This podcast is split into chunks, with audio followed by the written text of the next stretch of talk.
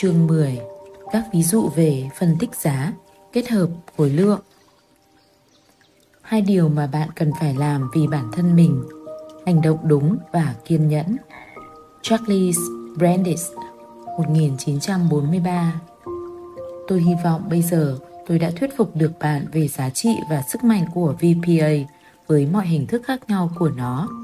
Tôi đã đạt được cả hai mục đích của tôi khi viết quyển sách này. Đầu tiên là hướng dẫn bạn theo hướng mà tôi đã may mắn đi theo khi tôi mới bắt đầu giao dịch cách đây nhiều năm về trước. Mặc dù Albert chịu nhiều rèm pha trong thời gian dài, nhưng tôi luôn biết ơn cái ngày tôi tình cờ đọc được thông tin của ông ấy trên báo. Khối lượng đối với tôi rất có ý nghĩa, nó hợp lý và là cách duy nhất mà tôi tin rằng bạn có thể thực sự nhìn thấy hành vi bên trong thị trường bị thao túng hay không tất cả các biểu đồ được sử dụng ở đây được lấy từ nền tảng giao dịch Ninja Trader hoặc tài khoản MT4 file của tôi. Mục đích thứ hai là giải thích phương pháp một cách dễ hiểu. Các thị trường có thể diễn biến phức tạp, nhưng chúng không quá khó để hiểu và nếu chịu khó tự học và nghiên cứu các biểu đồ, bạn cũng có thể trở thành chuyên gia về VPA ngay lập tức. Không có lối tắt để nhanh chóng thành công, nhưng cũng giống như đi xe đạp. Một khi đã học, bạn sẽ không bao giờ quên. Tôi tin rằng bất kỳ chương trình phần mềm nào có thể phân tích dùm bạn. Giao dịch là một nghệ thuật, không phải là một khoa học và sự tinh tế và sắc thái của thị trường vượt quá khả năng tính toán của máy móc. Dù chương trình có phức tạp đến đâu, lý do chính tại sao giao dịch như một môn nghệ thuật là bởi vì thị trường được thúc đẩy bởi con người và tiền bạc của họ, cũng như được củng cố bởi nỗi sợ hãi và lòng tham. Do đó, khi bạn đã đọc đến gần cuối quyển sách này, tôi muốn đề cập đến một ví dụ từ các thị trường khác và từ các nền tảng giao dịch khác. Tất cả đều hiển thị khối lượng giao dịch. Một số là khối lượng thực tế như trên thị trường giao ngay và thị trường kỳ hạn. Số khác đến từ thị trường ngoại hối giao ngay, nhưng tất cả chúng đều có một điểm chung. Việc áp dụng VPA trong mỗi trường hợp đều giống nhau và dữ liệu VAP là một nét vẽ bổ sung góp phần làm hoàn chỉnh bức tranh tổng thể. Tôi bắt đầu các ví dụ từ thị trường chứng khoán Hoa Kỳ và biểu đồ đầu tiên là biểu đồ ngày của công ty Honeywell. HON được thể hiện trong hình 10.10. Đây là một ví dụ tuyệt vời dạy cho chúng ta một số bài học. Mặc dù đây là biểu đồ chứng khoán hàng ngày, nhưng các nguyên tắc VPA vẫn được áp dụng cho mọi thị trường. Cổ phiếu bị bán tháo, giá giảm mạnh, sự suy yếu ban đầu được báo hiệu bởi cây nến sao băng, được xác nhận bằng khối lượng tăng và cây nến giảm thân rộng. Mọi thứ đều bình thường. Tiếp theo là một cây nến thân hẹp với khối lượng cao hơn cây nến trước đó. Sự bất thường xuất hiện và đây có thể là khối lượng dừng giảm, stopping volume. Vào ngày tiếp theo, thị trường đóng cửa với nến cây búa. Một lần nữa, khối lượng cao, chúng ta kỳ vọng thị trường sẽ tạm nghỉ tại mức này và đi vào vùng tắc nghẽn hoặc thậm chí là hình thành vùng tích lũy trước khi bứt phá và tăng cao hơn. Ngay lập tức, Honeywell tăng cao hơn vào ngày hôm sau với giá mở cửa tạo thành khoảng cách tăng với giá đóng cửa hôm trước. Gap up. Nhưng khối lượng chỉ ở mức trung bình. Ngày tiếp theo, thân nến hẹp lại và mặc dù giá có tăng nhưng khối lượng lại giảm. Đây là một tín hiệu của sự suy yếu. Giá tăng và khối lượng giảm là tín hiệu của thị trường suy yếu. Cổ phiếu có lẽ sẽ không đi quá xa nữa và chuẩn bị tiến vào vùng tắc nghẽn. Tuy nhiên, về cuối đợt này, chúng ta bắt đầu thấy áp lực bán đang bị hấp thụ bởi đang bị hấp thụ với cây nến giảm thân nhỏ và khối lượng cao, một sự bất thường. Nói cho cùng, nếu đây là khối lượng bán thì cây nến phải có thân rộng và giá phải giảm sâu hơn, nhưng thực tế lại không như vậy. Sau đó ba cây nến, chúng ta lại có một cây nến thân hẹp. Lượng bán đang được hấp thụ và chúng ta kỳ vọng sẽ thấy giá tăng bứt phá ra khỏi vùng này điều tất yếu phải xuất hiện, khối lượng tăng cùng với thân nến rộng. Một tín hiệu tích cực ủng hộ tăng giá và chúng ta cũng vừa có một nền tảng hỗ trợ tuyệt vời, chính là vùng tắc nghẽn đó. thị trường sau đó đi ngang một lần nữa ở mức giá cao hơn trong 2 tuần, hơi giảm nhẹ, nhưng lưu ý những cây nến giảm. Trong suốt giai đoạn diễn ra sự tắc nghẽn giảm này, khối lượng đều rất khiêm tốn. Do đó, đây không phải là một tín hiệu cho xu hướng giảm. Nếu thị trường thực sự muốn xuống sâu hơn, lẽ ra khối lượng phải tăng cùng với giá giảm. Nhưng thực tế lại không phải như vậy. Hãy nhớ, giá muốn lên cao hơn hoặc xuống thấp hơn thì phải có một nỗ lực tương ứng. Vì vậy, chúng ta kỳ vọng về mùa sẽ sớm bước vào thị trường và đó chính xác là những gì xảy ra tiếp theo. Họ nhập cuộc với khối lượng trên trung bình. Lưu ý, bóng dưới của cây nến tăng cuối cùng trong vùng tắc nghẽn trông có vẻ là một tín hiệu tích cực. Ngày hôm sau, giá bứt phá với khối lượng lớn. Đây không phải là một cái bẫy tăng, jab up, mà là một động thái tăng thực sự. Khối lượng đã nói lên tất cả. Không chỉ vậy, mà là một khoảng cách cũng được tạo ra giữa giá mở cửa của cây nến sau và giá đóng cửa của cây nến trước đó, gap up. Mọi dấu hiệu về xu hướng tăng đều được xác thực bằng khối lượng. Kết quả là 3 tháng sau, giá cổ phiếu lên đến 76,08 đô la. Ví dụ tiếp theo trên thị trường Hoa Kỳ là một cổ phiếu tôi đặc biệt yêu thích, David chồng tôi và tôi lần đầu tiên bắt đầu giao dịch Duke Energy vào những ngày mà nó còn 17 đô, bây giờ nó đã hơn 70 đô. Trong những ngày đó, chúng tôi nắm giữ cổ phiếu này và thực hiện chiến lược Covered Calls, một chiến lược giao dịch quyền chọn options tuyệt vời. Chú thích chiến lược Covered Call là việc nhà đầu tư thực hiện một giao dịch bán quyền chọn mua với giá trị tương đương với tài sản cơ sở đang sở hữu. Để thực hiện điều này, nhà đầu tư đang nắm giữ vị thế mua đối với một tài sản sẽ bán quyền chọn mua đối với cùng tài sản đó để kiếm lợi nhuận. Vị thế mua của nhà đầu tư đối với tài sản đó được dùng để đảm bảo vì họ có cổ phiếu để giao trong trường hợp người mua quyền chọn mua quyết định thực hiện quyền. Nếu nhà đầu tư cùng một lúc vừa mua cổ phiếu vừa bán quyền chọn mua của cổ phiếu đó thì được gọi là chiến lược giao dịch By right. Hết chú thích. Đây là chủ đề nằm ngoài quyển sách này. Một lần nữa, kiên nhẫn là một trong những bài học giá trị nhất được rút ra trong trường hợp này. Nếu bạn nhớ lại những gì tôi đã nói ở đầu quyển sách, lúc mới bắt đầu giao dịch VPA, tôi đã từng rất phấn khích hãy nhìn thấy một nến cây búa hoặc tín hiệu khối lượng dừng giảm là tôi đặt lệnh ngay lập tức. Tuy nhiên, hãy nhớ đến hình ảnh con tàu chở dầu khổng lồ, cần có thời gian để dừng lại và quay đầu. Vậy chúng ta học được gì từ ví dụ Duke Energy?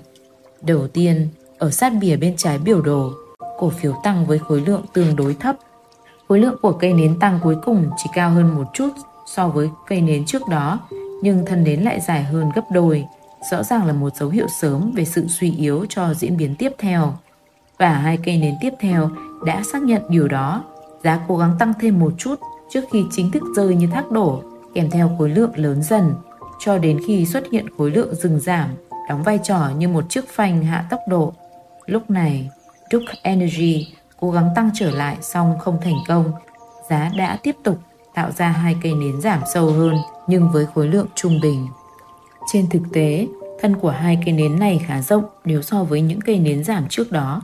Lẽ ra khối lượng tương ứng cũng phải lớn hơn. Như vậy rõ ràng lượng bán đang bị hấp thụ tại mức này. Duke Energy nỗ lực tăng lên với một cây nến bao trùm cây nến giảm trước đó. Bullish engulfing nhưng với khối lượng trung bình thì vẫn chưa phải là dấu hiệu cho thấy thị trường đang mạnh lên. Thị trường sau đó lại bị kéo ngược về phía hai cây nến búa nhỏ, có khối lượng thấp. Liệu đây có phải là giai đoạn cuối cùng của hành động loại bỏ phe bán ra khỏi thị trường? Câu trả lời nằm trong cây nến tiếp theo có khối lượng nhỏ, kiểm định lại lượng bán trên thị trường. Những người giao dịch nội bộ đã chuẩn bị sẵn sàng, lượng bán đã bị hấp thụ hết. Họ kiểm định lại lần nữa và tín hiệu nhận được là một thanh khối lượng thấp.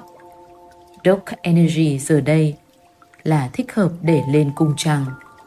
Cổ phiếu tăng giá ngay sau đó với khối lượng tốt kèm theo khoảng cách giá gap up được hỗ trợ bằng một thành khối lượng lớn.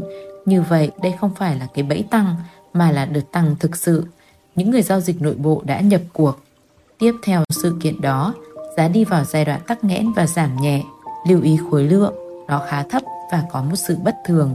chúng ta biết chắc rằng giá cổ phiếu sẽ không giảm quá sâu bởi vì nếu giá giảm sâu thì khối lượng phải cao. Cây nến cuối cùng trong giai đoạn này là một cây nến tăng tạo ra khoảng cách với cây trước đó. Gap up. Tuy nhiên, lưu ý khối lượng tương ứng nó rất thấp. Liệu đây có phải là một cái bẫy tăng của những người giao dịch nội bộ? Cây nến này rõ ràng có vẻ yếu và mặc dù nến tăng nhưng khối lượng là ở dưới mức trung bình. Mặt khác, hãy xem xét bức tranh tổng thể và quay lại quá khứ một chút. Chúng ta đang ở mức kháng cự cực tiềm năng được hình thành trong quá khứ. Như vậy, sự cảnh giác cần được nâng lên gấp đôi vì có hai tín hiệu suy yếu. Giá tạo khoảng cách tăng với khối lượng thấp và giá đang tiếp cận ngưỡng kháng cự. Chuyện gì sẽ xảy ra tiếp theo? Duke Energy duy trì tại mức 65,75 đô la trong vài ngày trước khi bứt phá xuyên qua vùng kháng cự và tăng dần với khối lượng ổn định. Cuối cùng thì đợt tăng giá này cũng đã cạn kiệt nhiên liệu. Được thể hiện rõ qua diễn biến khối lượng, ngay bên góc phải của xu hướng tăng có ba thanh khối lượng cực lớn nằm bên dưới ba cây nến thân hẹp. Thị trường đang mạnh hay đang yếu? Dĩ nhiên là đang suy yếu và sau đó sẽ đã giảm mạnh. Nhưng khối lượng bán chỉ đạt mức trung bình thì rõ ràng đây không phải là lúc Duke Energy đảo chiều toàn bộ xu hướng mà sẽ tiếp tục tăng cho đến hiện tại. Lúc viết nội dung này, Duke Energy đang giao dịch ở mức giá 74,41 đô la. Bây giờ tôi sẽ lấy một ví dụ ở thị trường và khung thời gian khác, cụ thể là SLV, một quỹ ETF bạc. Quỹ giao dịch hoán đổi danh mục mô phỏng diễn biến giá cả trên thị trường bạc. Quỹ ETF là một cách rất thông dụng đối với nhiều nhà giao dịch để tham gia vào thị trường hàng hóa và SLV chắc chắn là một trong những lựa chọn phổ biến nhất, đó là một quỹ ETF minh bạch. Không cần sử dụng đòn bẩy và mô phỏng lại thị trường bạc cơ sở. Ở đây, chúng ta có biểu đồ 5 phút quá hoàn hảo cho chiến lược giao dịch trong ngày. Như chúng ta có thể thấy từ biểu đồ, bắt đầu từ góc bìa bên trái, SLV đi ngang, mặc dù có tăng đôi chút trước khi giảm xuống, bứt phá qua nền hỗ trợ tạm thời với 5 cây nến giảm liên tiếp đi kèm với khối lượng tăng và trên trung bình. Như vậy, hành động giá đã được xác thực. Sau đó, SLV đi ngang một vài thanh trước khi xuất hiện hai cây nến giảm thân hẹp. Nến đầu tiên có khối lượng trên trung bình, sự bất thường và nến thứ hai có khối lượng cực cao. Đây chắc hẳn là khối lượng dừng giảm và phe mua đang hiện diện. Vì nếu không, cây nến thứ hai phải có thân rộng mới đúng. Tiếp theo là nến cây búa với khối lượng lớn, báo hiệu lượng mua vào thị trường nhiều hơn, không thấy sự kháng cự của phe mua. Với cây nến tăng đẩy giá lên cao, nhưng khối lượng thấp, cho nên không phải là dấu hiệu của sự mạnh lên, nhưng cây nến tiếp theo lại có thân rộng và khối lượng tăng tốt, một tín hiệu tích cực. Sau đó, những người giao dịch nội bộ thực hiện kiểm định lượng bán, kết quả là khối lượng thấp và giá trở lại và giá tăng trở lại với khối lượng ổn định. Giá tăng mạnh qua những cây nến thân rộng nhưng bắt đầu trở nên suy yếu khi ba lần không thể vượt qua nổi một mức giá. Vì thế giá tiếp tục đi ngang và bám sát mức này một thời gian trước khi quay đầu giảm xuống trở lại vào ngày hôm sau.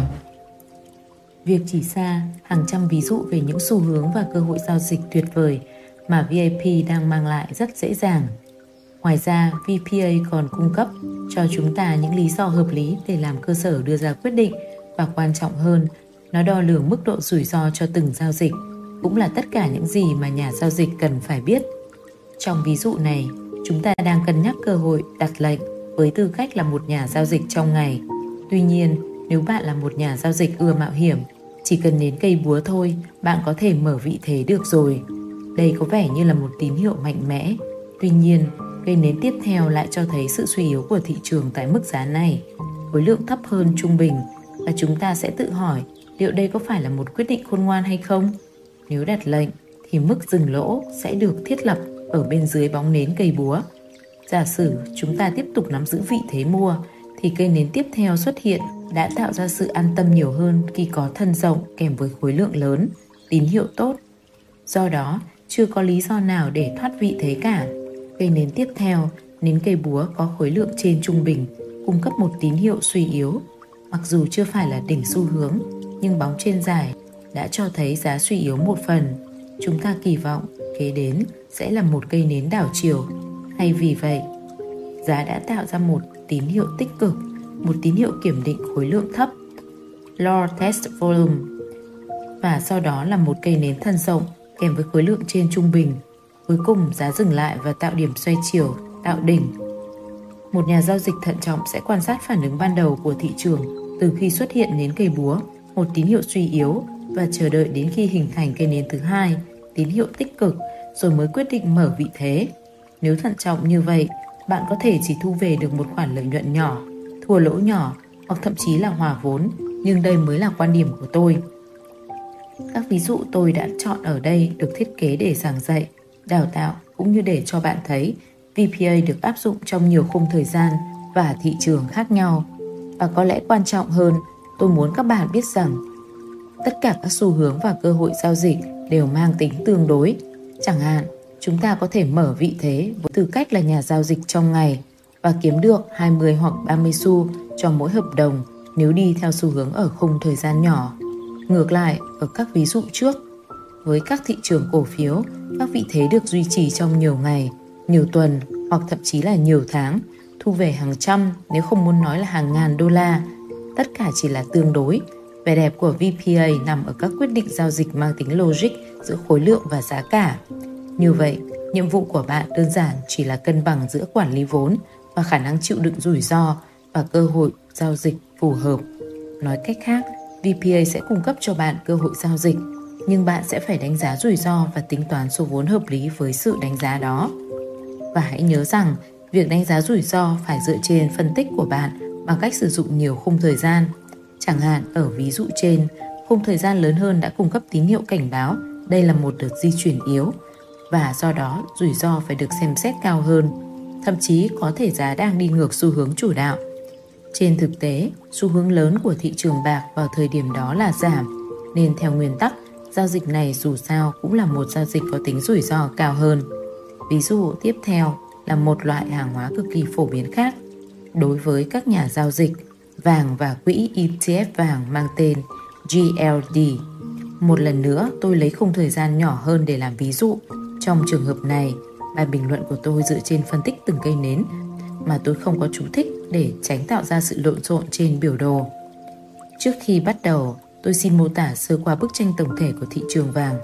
Tại thời điểm trên biểu đồ này, vàng đã suy yếu được một thời gian.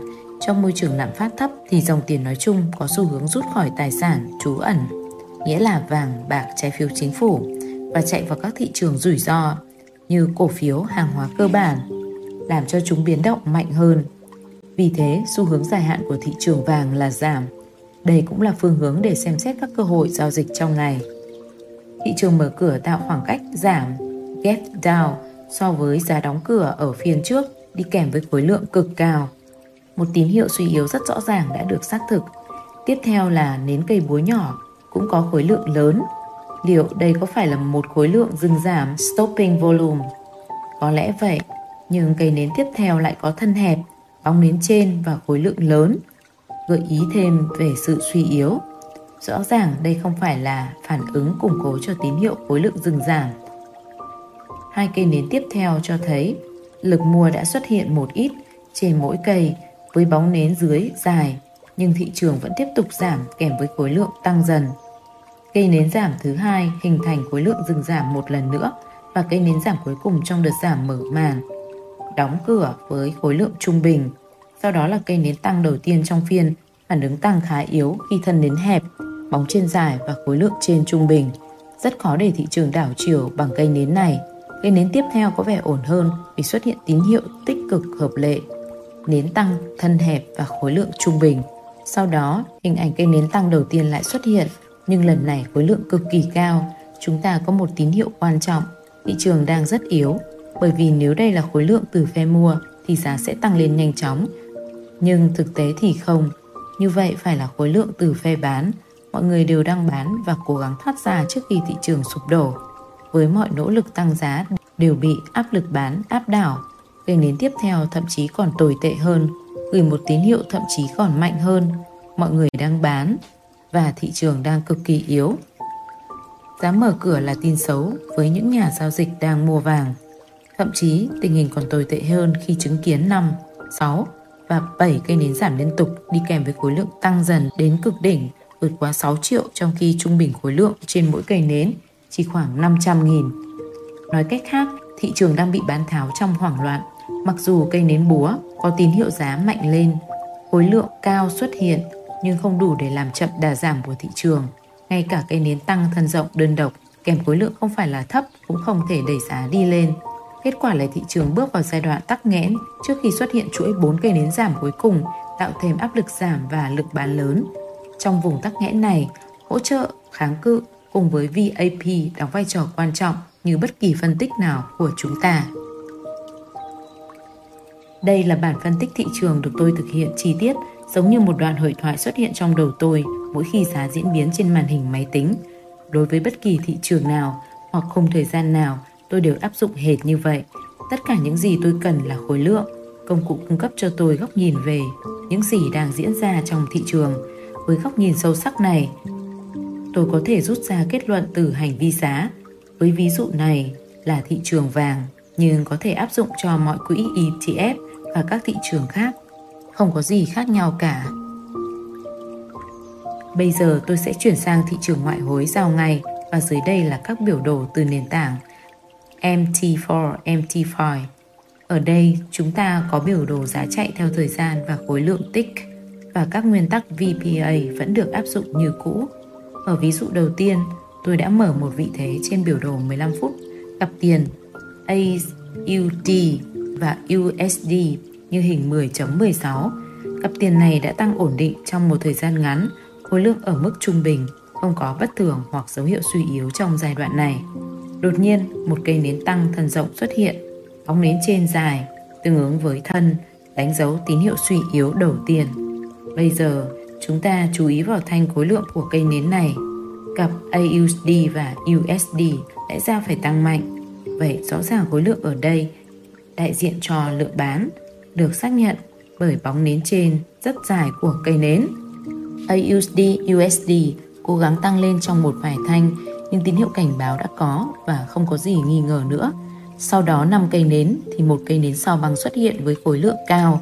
Cây nến tiếp theo cũng khá yếu, doji thân hẹp với khối lượng cao. Đây là một tín hiệu đảo chiều tiềm năng. Kế đó xuất hiện một cây nến sao băng khác với khối lượng cao hơn nữa đã xác nhận sự suy yếu của thị trường. Và điều cũng rất quan trọng ở đây là đỉnh của cây nến này thấp hơn cây nến trước. Đây là thời điểm và địa điểm thích hợp để mở vị thế bán khống với mức dừng lỗ đặt bên trên bóng của cây nến đầu tiên. Thị trường bắt đầu giảm xuống theo đúng logic ban đầu. Một khía cạnh quan trọng mà tôi muốn nhấn mạnh ở đây là cách VPA giúp bạn giữ vị thế một cách bền vững để tối đa hóa lợi nhuận của bạn theo xu hướng. Như chúng ta đã biết, thị trường không bao giờ di chuyển theo một đường thẳng. Chúng di chuyển xuống thấp hơn, sau đó điều chỉnh tăng lên đôi chút trước khi giảm xuống một lần nữa. Đối với trường hợp này, tỷ giá đi đúng với quan điểm trên. Bốn cây nến giảm sau cây nến sao băng thứ hai đều có thân rộng. Đó là những gì chúng ta muốn thấy. Phân tích của chúng ta được chứng minh là đúng và hiện tượng chúng ta đang có một vị thế vững chắc. Sau đó, thị trường bắt đầu đảo chiều chống lại chúng ta. Đây có phải là một sự đảo chiều xu hướng hay chỉ đơn thuần là một sự tạm dừng trong đợt giảm giá? Chà, cây nến đầu tiên xuất hiện, thân nến tương đối hẹp và khối lượng trên trung bình nên đây là một dấu hiệu đáng mừng. Ngoài ra, chúng ta chưa thấy bất kỳ bằng chứng nào về việc khối lượng dừng giảm, stopping volume, đi kèm với những cây nến thân hẹp có khối lượng tăng dần, cho thấy diễn biến hiện tại cũng chỉ là tạm dừng giảm giá. Cây nến tiếp theo đã xác nhận quan điểm này và cây nến tăng cuối cùng hoàn thành với khối lượng sụt giảm đáng kể đã cho chúng ta một tín hiệu chắc chắn. Kết quả là xuất hiện một cây nến sau bằng khác với khối lượng dưới trung bình, một tín hiệu suy yếu, nghĩa là thị trường kiểm định lượng mua và cho khối lượng thấp. Thị trường đi xuống từng bước theo bậc thang và mỗi khi giá tăng lên, khối lượng đều không hỗ trợ. Điều này đã xác nhận thêm sự suy yếu của thị trường. Khi bạn đang có một vị thế trên thị trường, bạn phải xem xét lại bằng các kỹ thuật VPA vì chúng sẽ mang lại cho bạn sự tự tin để tiếp tục nắm giữ và đi theo xu hướng. Chẳng hạn, nếu đang có vị thế bán khống và giá tăng lên với khối lượng giảm dần, thì bạn biết rằng đây chỉ là một đợt điều chỉnh tạm thời và không ảnh hưởng gì đến xu hướng chủ đạo. Nói cách khác, đây là một cú kéo ngược, pullback, xu hướng thứ cấp mà thôi. Vì khi giá tăng phục hồi mà không có tín hiệu khối lượng dừng giảm trước đó hỗ trợ, nghĩa là phe mua chưa hiện diện tại mức giá này, thì bất kỳ sự đảo chiều tăng nào cũng sẽ không kéo dài, cho nên bạn có thể tiếp tục nắm giữ vị thế bán khống theo xu hướng chính. Chiến thuật này cũng được áp dụng với vị thế mua. Trong xu hướng tăng, khi thị trường quay đầu đi ngược lại với khối lượng giảm, thì đơn giản đó chỉ là một sự điều chỉnh giảm và không làm thay đổi xu hướng chủ đạo. Đặc biệt, nếu như không có khối lượng dừng tăng, topping out volume trước đó hỗ trợ. Cuối cùng, như chúng ta có thể thấy bên phải của biểu đồ, khối lượng dừng giảm cuối cùng đã xuất hiện và thị trường chuyển sang giai đoạn tắc nghẽn với áp lực bán giảm xuống dưới mức trung bình. Xu hướng giảm đã kết thúc hành trình và chúng ta nên thoát vị thế bán khống. Việc mở, quản lý và thoát vị thế này đều được thực hiện bằng một công cụ đơn giản, đó là VPA. Ngoài ra, không còn sử dụng phương pháp nào khác. Tại sao nhiều nhà giao dịch, nhà đầu cơ và nhà đầu tư không chú ý đến khối lượng như tôi? Dưới đây là một ví dụ khác từ thị trường ngoại hối giao ngày. Lý do tôi chọn biểu đồ tuần để phân tích cặp AUSD, USD không phải vì đây là một ví dụ điển hình về cao trào bán, mà còn cho chúng ta thấy được diễn biến này kéo dài bao lâu.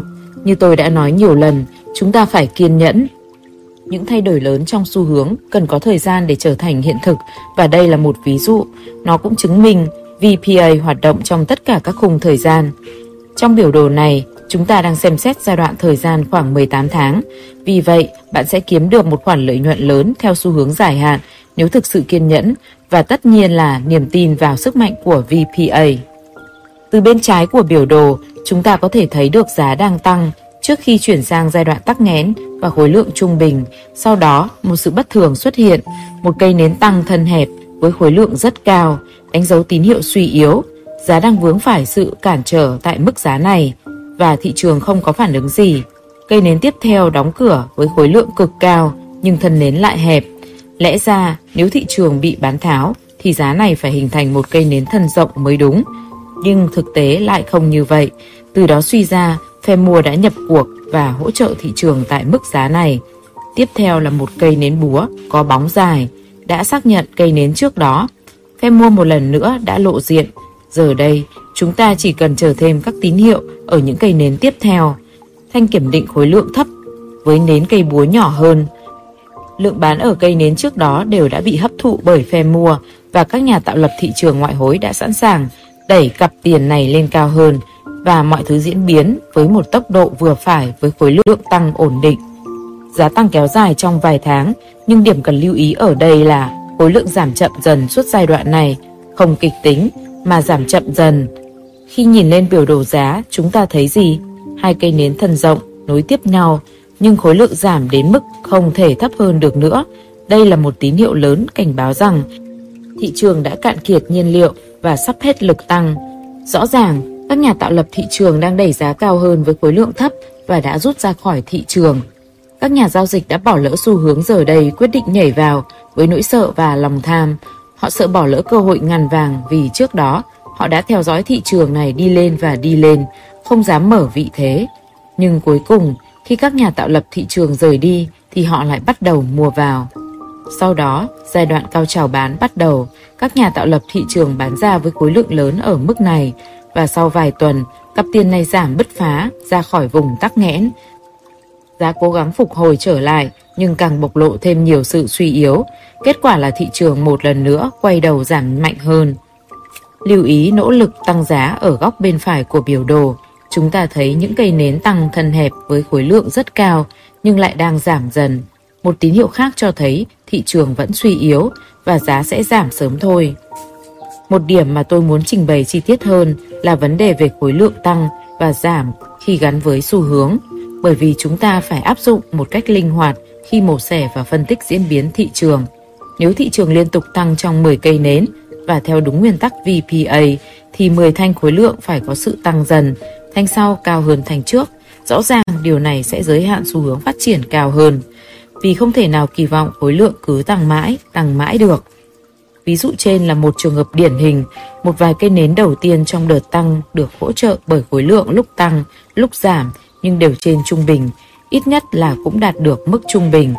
Điều này là bình thường, sẽ luôn có một ngoại lệ, đặc biệt khi bạn bắt đầu xem xét thị trường ở các khoảng thời gian dài hạn. Chẳng hạn, có những thời điểm thị trường bị tác động theo mùa hoặc thị trường giao dịch thưa thớt trong những ngày lễ và những ngày thực sự đóng cửa. Điều này hiếm khi xảy ra trong thị trường ngoại hối, nhưng nó xảy ra ở các thị trường khác và ảnh hưởng đến thị trường ngoại hối.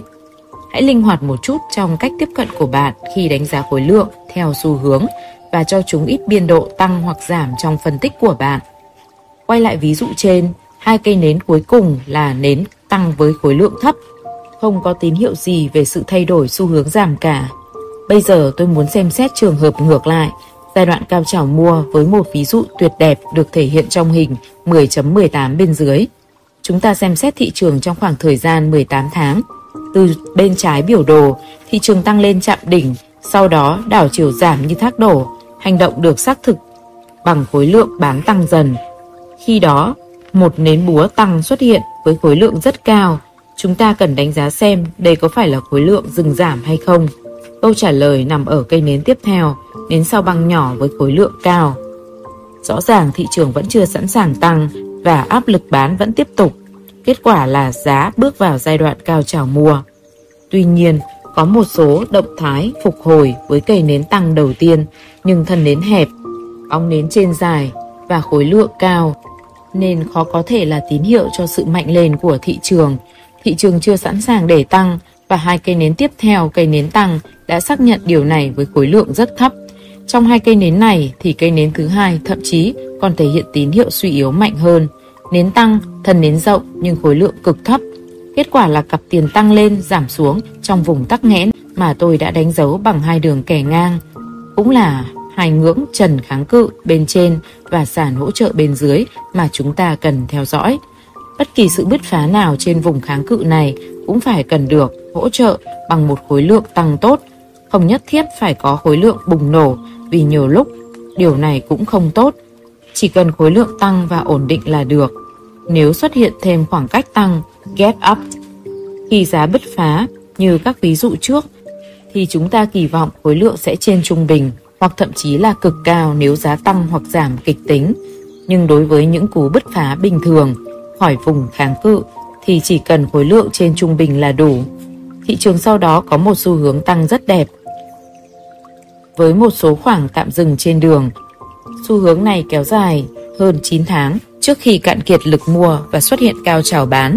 Bây giờ tôi muốn chuyển sang thị trường hợp đồng tương lai trên nền tảng giao dịch Ninja Trader. Biểu đồ đầu tiên là biểu đồ 5 phút trên hợp đồng tương lai YME Mini, một hợp đồng tương lai chỉ số cực kỳ phổ biến để giao dịch trong ngày và giao dịch theo thị trường cơ sở chỉ số trung bình công nghiệp Dow Jones. Dow Jones Industrial Average có hai phiên bản của chỉ số Dow nhỏ Small Dow và Dow lớn Big Dow. Trong ví dụ dưới đây là chỉ số Dow nhỏ với mỗi điểm trị giá 5 đô la, trong khi Dow lớn là 25 đô la. Tôi khuyên các nhà giao dịch mới tham gia vào bất kỳ thị trường nào, hãy luôn bắt đầu với thị trường có giá trị mỗi điểm nhỏ nhất. Nếu bạn chưa quen với giao dịch, chỉ số hoặc thị trường tương lai nói chung, hãy bắt đầu với Dow Mini. Tôi đưa ra ví dụ này để chúng ta tập trung vào giá mở cửa của thị trường. Như đã giải thích trước đó, các hợp đồng này hiện giao dịch hầu như 24 giờ một ngày và do đó, việc mở cửa thị trường cơ sở không còn gây ra sự ngạc nhiên như trước đây vì thị trường phái sinh vẫn còn tiếp tục giao dịch trên sàn Globex sau khi thị trường cơ sở đóng cửa. Chúng ta thấy gì ở đây? Đầu tiên, giá tạo ra khoảng cách tăng, gap up, khi thị trường mở cửa, khối lượng cao và một cây nến tăng thần rộng, đóng cửa trong 5 phút đầu tiên. Các nhà tạo lập đang tham gia đợt tăng này, hai cây nến tiếp theo giảm, nhưng khối lượng cũng giảm theo. Vì vậy, chúng ta không kỳ vọng thị trường đi xuống nhiều. Quả thực, cây nến thứ hai với bóng nến dưới dài cho thấy giá điều chỉnh giảm chỉ là hành động chốt lời sớm của những người mua, hưởng lợi từ khoảng cách tăng, lúc giá mở cửa và phe mua vẫn kiểm soát mọi thứ. Sau đó, thị trường tăng dần đều, không có tín hiệu nào cảnh báo sự đảo chiều cả. Đôi khi xuất hiện một số đợt điều chỉnh nhỏ, nghĩa là khối lượng nhỏ, nhưng mỗi lần như vậy, giá đều tăng trở lại với khối lượng ổn định để cân bằng xu hướng chứ giá và khối lượng không tăng mãi được. Điều mà tôi đã đề cập ở phần trước, bạn phải linh hoạt trong cách bạn quan sát khối lượng trong xu hướng tăng hoặc giảm. Điều thú vị là chúng ta so sánh con sóng đầu tiên với con sóng thứ hai về khối lượng mua thì khối lượng của con sóng thứ hai có chút thấp hơn so với con sóng đầu tiên. Do đó, đợt tăng này có lẽ đã hết hơi và có lẽ chúng nên thoát vị thế mua. Tuy nhiên, vẫn chưa có gì đáng sợ, đặc biệt là khi xuất hiện những cây nến giảm có khối lượng rất thấp, nhưng rõ ràng lượng mua đang giảm dần và chúng ta cần phải cảnh giác. Nhưng sự quan tâm dường như đang giảm dần và chúng ta cần phải cảnh giác. Hãy nhớ rằng khối lượng lúc mở cửa thường lớn hơn nhiều và có xu hướng giảm một cách tự nhiên sau đợt tăng giá đột ngột khi thị trường mở cửa.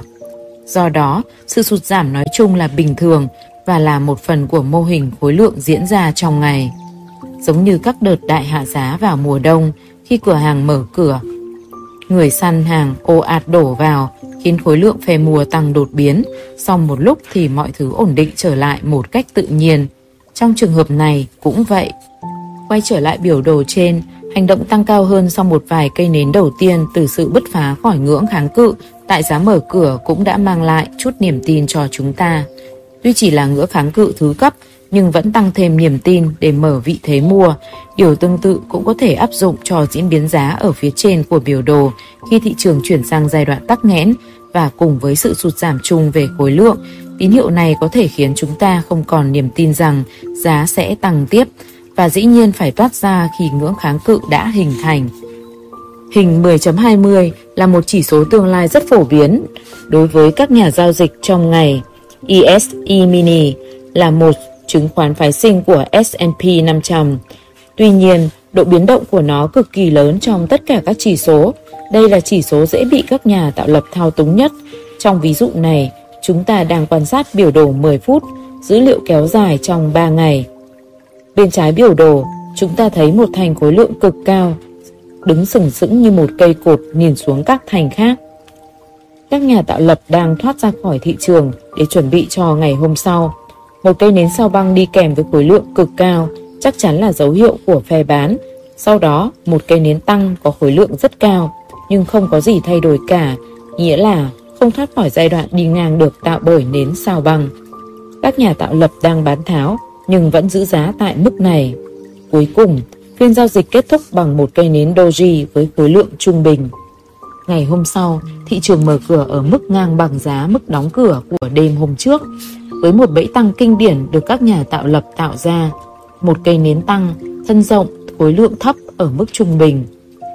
Nếu đem đi so với cây nến sao băng ngày hôm trước, thì biên độ thần tương đương nhau nhưng khối lượng thấp hơn rất nhiều. Đây đích thị là một cái bẫy tăng đã được chuẩn bị từ đêm hôm trước. Cái bẫy này được răng ra hết lần này đến lần khác, ở mọi lúc, mọi thị trường, từ thị trường giao cơ sở đến thị trường phái sinh, đặc biệt là tại thời điểm mở phiên. Những nhà tạo lập thị trường rất thích đặt bẫy nhà giao dịch và đây là thời điểm dễ dàng nhất để làm điều đó. Khi mọi người đều đang chờ đợi thị trường mở cửa, háo hức dự đoán và nhập cuộc bằng những quyết định cảm tính, sợ bỏ lỡ cơ hội nếu giá tăng hoặc giảm nhiều. Sau đó, hoạt động bán tháo bắt đầu và giá đi xuống, thực sự quá dễ dàng và nếu có cơ hội thì chúng ta cũng sẽ làm như vậy. Khối lượng là cách duy nhất để nhận ra những thủ thuật này đang hoạt động. Hãy tập trung theo dõi và bạn sẽ thấy chúng hiện diện ở mọi lúc, mọi thị trường và mọi khung thời gian. Để tiếp tục củng cố quan điểm trên, bạn hãy quan sát giá mở cửa của ngày thứ ba trên biểu đồ. Thị trường tạo khoảng cách tăng, khối lượng cao trên trung bình so với ngày thứ hai. Do đó, đây là một hành động giá tăng thực sự. Các nhà tạo lập đang mua vào theo xu hướng tăng. Bây giờ, chúng ta sẽ chuyển sang một nền tảng khác, một thị trường khác và một loại biểu đồ khác. Cho đến nay, tất cả các biểu đồ chúng ta đã xem xét trong phân tích khối lượng đều dựa trên thời gian, nghĩa là giá diễn biến theo thời gian. Nhưng nhiều nhà giao dịch, bao gồm cả bản thân tôi, thích giao dịch biểu đồ tích cho một số thị trường. Nếu bạn chưa bao giờ sử dụng biểu đồ như vậy để giao dịch, tôi khuyên bạn nên tìm hiểu thêm vì một lý do đơn giản. Khi chúng ta giao dịch với biểu đồ dựa trên thời gian, ví dụ biểu đồ 15 phút, mọi thanh nến trên biểu đồ được tạo ra trong mỗi 15 phút. Ngược lại, khi chúng ta giao dịch trên biểu đồ 80 tích, mỗi cây nến sẽ được tạo khi giá chuyển động đủ 80 tích. Nói cách khác, thời gian để xây dựng mỗi cây nến sẽ phụ thuộc vào năng lượng và hoạt động trên thị trường. Đó là một cách khác để xem xét khối lượng hoặc hoạt động thị trường. Một tích trong biểu đồ thị trường tương lai về cơ bản ghi lại một lệnh giao dịch. Lệnh này có thể có giá trị một hợp đồng hoặc 100 hợp đồng. Tuy nhiên, nếu thị trường giao dịch rất sôi động và có rất nhiều giao dịch mua và bán, chẳng hạn như sau một tin tức được công bố, thì mỗi cây nến 80 tích sẽ hình thành rất nhanh, có lẽ chỉ trong vài giây vì có hàng trăm lệnh chạy qua thị trường trong một khoảng thời gian rất ngắn, mỗi lệnh sẽ ghi nhận là một tích. Do đó, nếu chúng ta quan sát biểu đồ tích sau khi dữ liệu NFP được công bố, các nến sẽ hình thành như thể được bắn ra khỏi từ khẩu súng máy, đúng như nghĩa đen, tức là chúng sẽ được in trên biểu đồ với tốc độ cao, nhưng mỗi nến tích sẽ có khoảng thời gian hình thành khác nhau. Vì vậy, khi nhìn tốc độ tạo ra các cây nến tích, theo một nghĩa nào đó, chúng ta cũng đang nhìn thấy bên trong thị trường và khối lượng hoặc hoạt động liên quan đến sự điên cuồng mua và bán này. Đây là biểu đồ bạn sẽ không bao giờ thấy trên biểu đồ dựa trên thời gian vì mỗi cây nến được xác định bởi khung thời gian của biểu đồ. Tôi nghĩ bạn cũng đã hiểu tại sao nhiều nhà giao dịch toàn thời gian và nhà giao dịch chuyên nghiệp chỉ sử dụng biểu đồ tích. Để hiểu cụ thể hơn, hãy tưởng tượng đến biểu đồ tích cho những tình huống sau. Chúng ta đến với ví dụ đầu tiên, phiên New York mở cửa và dữ liệu NFP được công bố. Mỗi cây nến 80 tích sẽ hình thành trong vài giây và có thể tính bằng mili giây. Bây giờ hãy tưởng tượng cùng một biểu đồ nhưng được giao dịch qua đêm ở châu Á. Nơi có lẽ đang diễn ra sự trồng chéo hoạt động đóng cửa thị trường này với mở cửa của thị trường khác. Thời gian để hình thành một cây nến có thể là 30 giây, thậm chí là vài phút. Và vấn đề là đây, với biểu đồ tích, bạn sẽ dễ dàng theo dõi được hoạt động của thị trường tương ứng với tốc độ nến được tạo ra. Với biểu đồ thời gian, bạn sẽ không bao giờ thấy được chỉ có thể biết giá di chuyển cao hơn hoặc thấp hơn khi nến hình thành. Đây là sự khác biệt giữa biểu đồ tích với biểu đồ thời gian và là lý do tại sao nhiều nhà giao dịch thích giao dịch trên biểu đồ tích. Với biểu đồ tích, chúng ta đang nhìn thấy bên trong thị trường và nó đang tăng thêm sức mạnh cho phân tích khối lượng của chúng ta. Xét cho cùng, khối lượng thực sự không gì khác hơn là diễn biến hoạt động của thị trường những gì chúng ta được nhìn thấy bằng biểu đồ tích một cách rất trực quan. Một điểm quan trọng về biểu đồ tích là nếu khối lượng cũng được biểu thị dưới dạng tích, thì tất cả những gì chúng ta thấy sẽ là một loạt thanh thẳng đứng có chiều cao bằng nhau. Với mỗi thanh đại diện cho 80 tích hoặc 80 giao dịch, để khắc phục vấn đề này, hầu hết các nền tảng sẽ cung cấp tùy chọn, chọn khối lượng tích hoặc khối lượng giao dịch thực sự khi thiết lập biểu đồ.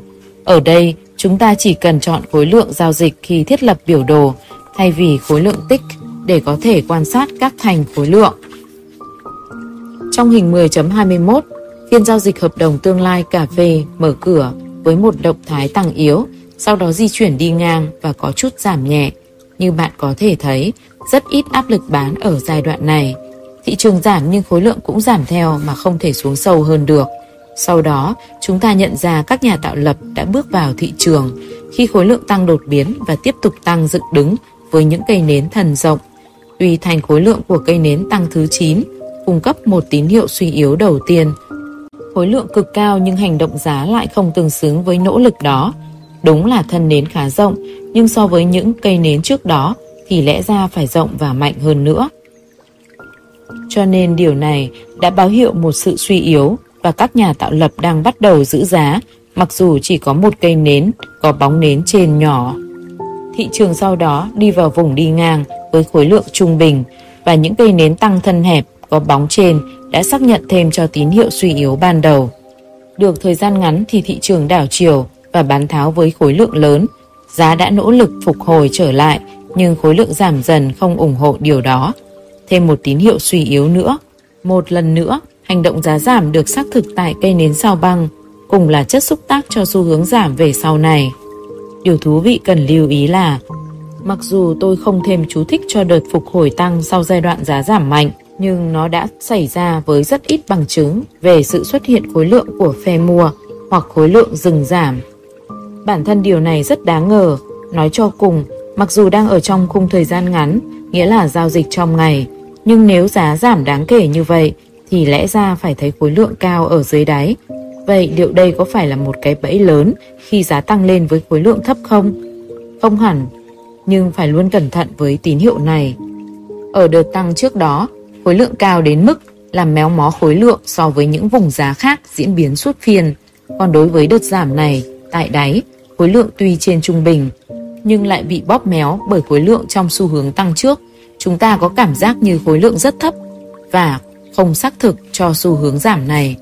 Tuy nhiên, một khi đã giảm thì suốt phiên đó, thị trường không còn tăng lên đỉnh cũ được nữa. Như vậy, một điều cần ghi nhớ là bất kể giao dịch ở thị trường nào, chúng ta phải cố gắng có ý tưởng về những gì được coi là khối lượng cao, thấp và trung bình.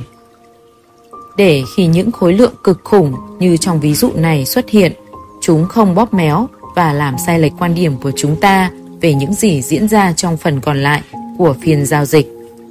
Cuối cùng, để kết thúc chương này, tôi muốn xem xét một trong những chỉ số được theo dõi rộng rãi nhất trên thế giới, và đó là chỉ số công nghiệp Dow Jones, Dow Jones Industrials Average, hay là chỉ số Dow 30.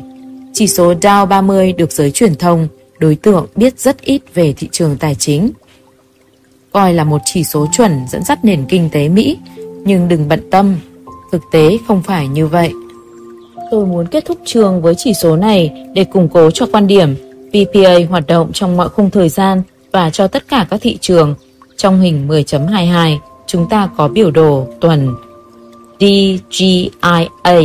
Ví dụ này dành cho những nhà đầu tư đang đọc quyển sách này vì đây chính xác là khung thời gian mà bạn có thể cân nhắc đầu tư dài hạn vào thị trường cổ phiếu. Và trong đó thì các chỉ số thị trường tổng quan là những chìa khóa quan trọng Thậm chí chỉ cần nhìn lướt qua biểu đồ này cũng cho chúng ta biết những vùng giá nào xuất hiện lượng mua lớn. Đó là điều hiển nhiên và có thể sử dụng VPA để phân tích. Đầu tiên, mắt của bạn sẽ bị thu hút ngay lập tức với những tín hiệu bất thường từ những đỉnh, đáy hoặc sự tụ họp khối lượng tại một vùng giá nào đó. Dựa vào đó, bạn đào sâu hơn và có góc nhìn hợp lý hơn về những cấp độ vĩ mô đã trình bày khái niệm vĩ mô ở những chương trước. Đây là một trường hợp kinh điển về xu hướng tăng, giá điều chỉnh một chút, sau đó tăng cao hơn, rồi lại điều chỉnh một chút, sau đó quay đầu giảm theo kiểu mô hình đỉnh vòm, rounded top cổ điển. Các nhà tạo lập thị trường tham gia vào thị trường một cách mạnh mẽ trong khoảng thời gian 11 tuần, khối lượng bên trong không được đánh dấu và sau đó tiếp tục thu gom hàng trong 6 đến 8 tuần tiếp theo. Kết quả là thị trường đi ngang trong vòng 4 đến 5 tháng tại vùng giá này.